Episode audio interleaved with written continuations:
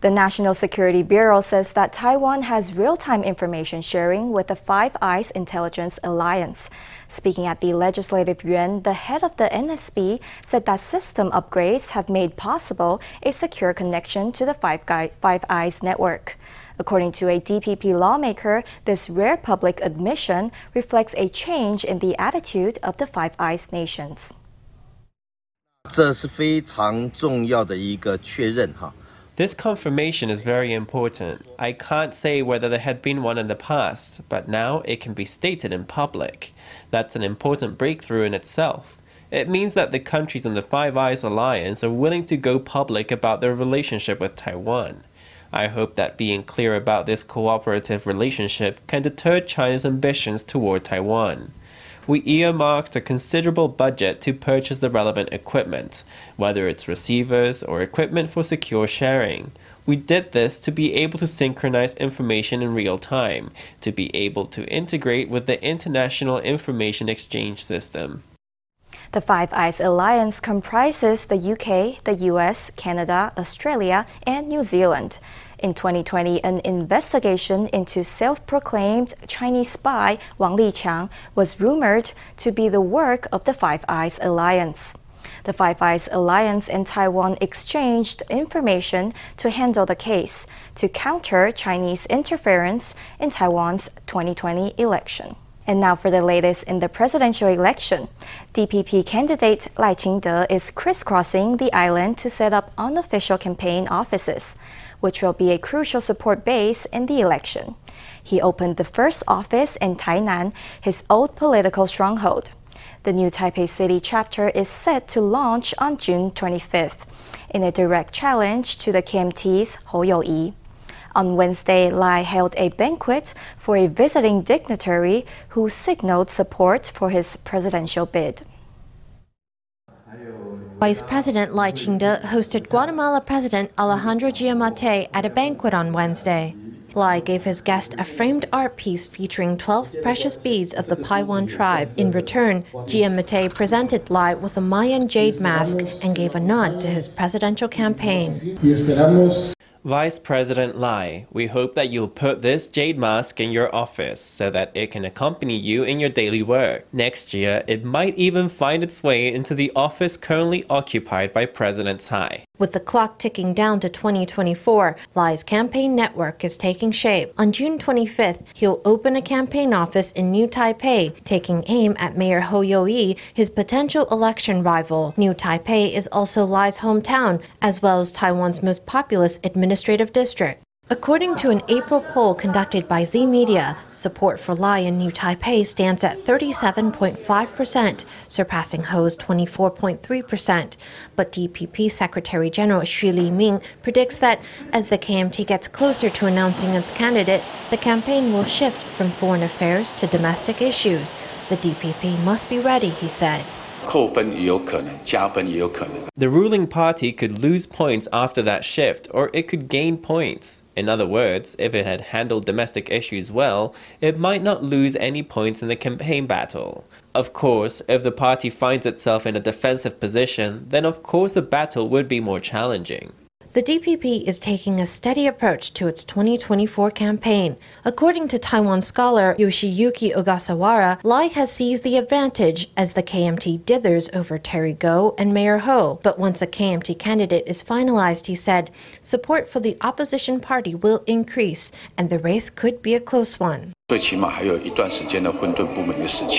This is a period of chaos and uncertainty. The more chaotic and unclear the situation, the more divided the KMT will become, and internal strife will inevitably escalate. Watching the infighting from afar, the lawmaker says that the more divided the KMT, the better the outcome for Lai. Turning now to Greece, where former President Ma Ying-jeou is attending the 8th Delphi Economic Forum. The event is making waves because of an issue with Ma's title. Organizers changed it multiple times before choosing to go with former leader of Taipei. On Thursday, Ma's office moved to cool the title controversy, claiming that the president of Greece apologized to him personally. According to the office, the Greek president promised that the error would be fixed, but as of the time of broadcast, no change had been made to the forum's official website. Former President Ma Ying-jeou is in Greece to attend the 8th Delphi Economic Forum. Prior to his departure, organizers changed his title multiple times on the event's official website before finally landing on former Taipei leader. After Ma's arrival in Greece, his office released photos of him with Greek President Katerina Sakellaropoulou, who was wearing a green coat. Ma confronted her about his changing title, and she replied, We are sorry. She referred to Ma as Mr. President and assured him that the title on the website would be corrected.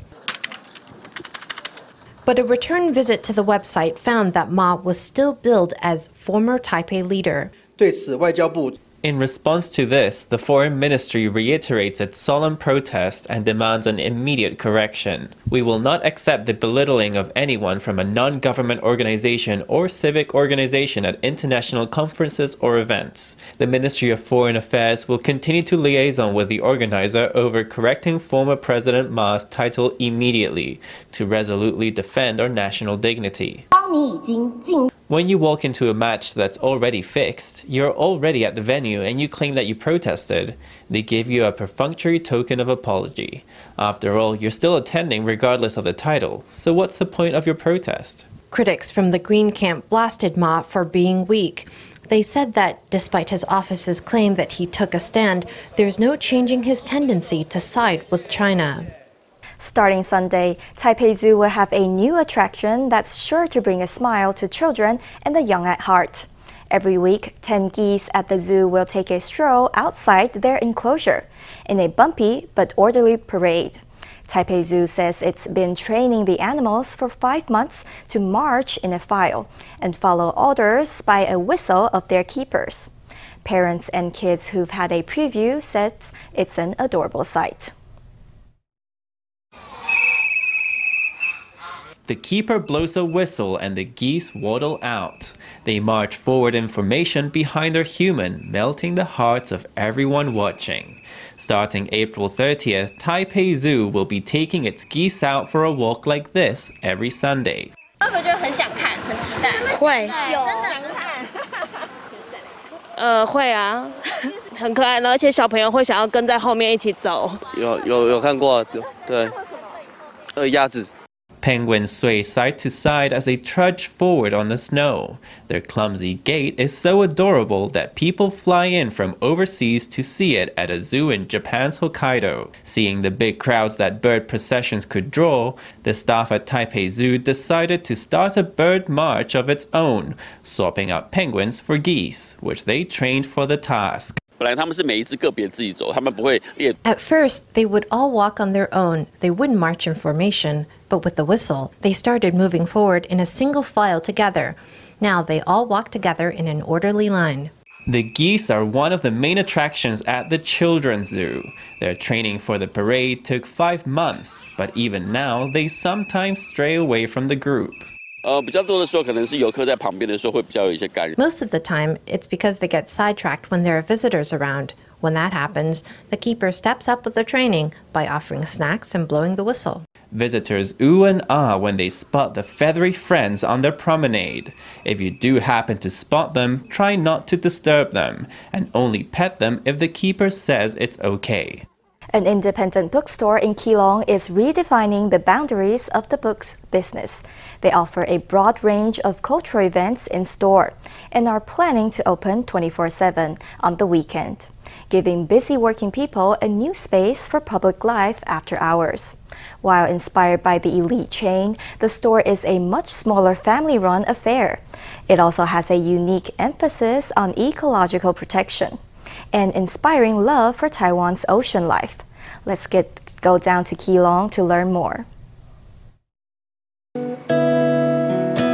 A guitarist strums a light melody as a customer relaxes. But this isn't a cafe, it's an independent bookstore. Food and drink is served, and there are regular literary events, concerts, and film showings. 那我们的书店呢，其实它就是从嗯 our bookstore is about promoting the ocean and looking back at what has happened on this patch of earth called Taiwan.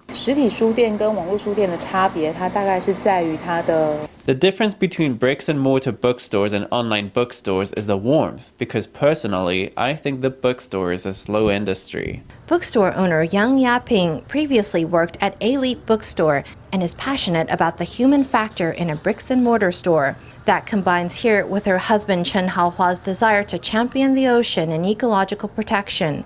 As the store enters its fifth year, they've decided to embark on some nocturnal adventures. 在夜间延长营业时间之后呢，我们的那些活动 after we extend the opening hours into the night, most of our events will be clustered around 9 to 11 p.m. It's very special to have a bookstore like this in Keelung. I think it's a breath of fresh air for young people. The owners want to host a space where you can hang out, browse books, and attend events at the store, even for Keelung locals who commute to Greater Taipei when they get home late in the evening. The store will soon open 24 7 from Friday to Monday, providing a new venue for public life in Keelung after dark. The presidents of South Korea and the U.S. emphasized peace in the Taiwan Strait in a statement issued on Wednesday. South Korean President Yoon Suk Yeol is on a state visit to Washington and discussed deepening ties with the Biden administration. In a joint statement, Yoon and U.S. President Joe Biden expressed opposition to any unilateral attempts to change the status quo in the Indo Pacific. They also announced a landmark deal to counter North Korea's nuclear threat. The deal, called the Washington Declaration, will have the U.S. dock nuclear armed submarines in South Korea for the first time in more than 40 years. In return, South Korea agrees not to develop its own nuclear weapons. The two sides will create a nuclear consultation group, and top officials will meet routinely to coordinate their responses. They will also strengthen their joint military training, information sharing, and the movements of strategic assets. The CECC held its final press conference on Thursday, ahead of its disbandment on May 1st. Its two directors, past and present, reflected on the CECC's working during the pandemic of the century. Current director Victor Wang called it an honor to serve during trying times. Former director Chen Shizhong warned that more challenges like COVID lay ahead for the world. CECC head Victor Wang and former CECC head Chen Shizhong led health officials in a deep bow, thanking the public for its support and cooperation. The CECC is set to disband on May 1st. I would first like to thank Chen Shizhong for getting us through so many crises. There's another person that I would also like to thank, former CECC Deputy Head Chen Zongyan for his contributions to our epidemic prevention work. In an emotional farewell, Wang said that the CECC had been through some tough times, but that it was an honor to serve Taiwan during the pandemic of the century. Former Commander Chen Shizhong said that returning to his former battleground brought many mixed feelings. I can't help but feel some regret about things that happened during the pandemic. We made such an effort to prevent deaths, but some things were unavoidable. All these things have gradually passed, and now we're ready to embrace this new post pandemic life. Over the past three years, the pandemic claimed more than 19,000 deaths. The former CECC head warned that in the future, more challenges will arise with new epidemics. How to respond to them more comprehensively was an important issue for all to consider, he said. On Thursday, President Tsai Ing wen attended the press conference to thank frontline medical personnel. All these uncles and aunties here today are more like a big brothers and sisters. When parents reported that their sons were getting made fun of by classmates for wearing pink face masks, everyone stepped in to break gender stereotypes regarding colors. Looking back, the pandemic was full of challenges, but also heartwarming stories. After the CECC disbands, the Health Ministry will establish a liaison committee to serve as the main communication platform for COVID matters as it continues the fight against the disease. Did you know that if you leave your purse or wallet at home, the Taipei MRT will bail you out? A story of this hidden service recently gained fame. One Miss Lin had left her money at home while in a hurry. She was amazed when staff at a metro station gave her the money to get to class. The Taipei MRT rules allow staff to lend one journey fare to passengers. But in this case, they went above and beyond the call of duty, also personally lending her the money for a return ticket. 如果你想要搭捷运， if you want to catch the metro but you realize at the last moment that you didn't bring your purse or your metro card, the Taipei Metro can lend you the money. This is the 50 NT coin that made an enormous impact on Miss Lin. I had to go to class that evening, so I got my purse and my metro card ready. But when I got to the metro gates, I realized I hadn't brought them. I went and asked them at the desk because there were a lot of people everywhere. They were busy, but they asked me to wait a moment, and then they sorted it out for me. And then she even came out from behind the counter. It was during the evening rush hour. Ms. Lin had forgotten to bring her purse, but the staff at the station were full of patience for her predicament. They showed her how to fill in a borrowing form. And though MRT rules state that only a single fare can be loaned, 35 NT, they also found a way to lend her the return fare. 冒念的时候问我说能不能有 As she gave it to me, she asked if I could borrow money from a classmate for the return. I said yes. Then one of them came up from behind the counter and lent me this 50 NT. I was really touched. Loans like this do not feature on any public lists of MRT services. It's a hidden service. About 1,000 such tiny loans occur each year, adding up to 30,000 NT. You can only borrow one journey's fare depending on where you're going. Afterwards, you can go to any station to return the loan within 10 days. You don't have to go back to the original station. The Taipei Metro Corporation says that 10% of passengers never return the loan. They are entered on a blacklist, never to receive the favor again. If you've been to Songshan Cultural and Creative Park recently, you might have noticed some unusual boxes scattered across the park. These are fire extinguisher cabinets that are more than 80 years old. The park is holding an exhibition and scavenger hunt to tell the story of these unique hydrant boxes. The boxes are also displayed beautifully, postcards created by elementary school students. FTV reporter Stephanie Yang takes us there for a look. There are 17 antique fire extinguisher cabinets at Songshan Cultural and Creative Park. The park has launched a scavenger hunt inviting people to find all the cabinets. Inside the cabinets are commemorative stamps and cyanotype postcards imprinted with plants collected at the park. These postcards were made by students from Guangfu Elementary School. We first took this photo of Guanyin palm bamboo in the Baroque garden. After that, we went back to school to make a negative film, then coated the postcard paper with a special blue solution, attached the film negative, and exposed it to sunlight to produce this picture. You can see a lot of rare plants in the park. We learned how to shoot photos with the tablet. This is a fire hydrant cabinet exhibition organized by the Songshan Cultural and Creative Park.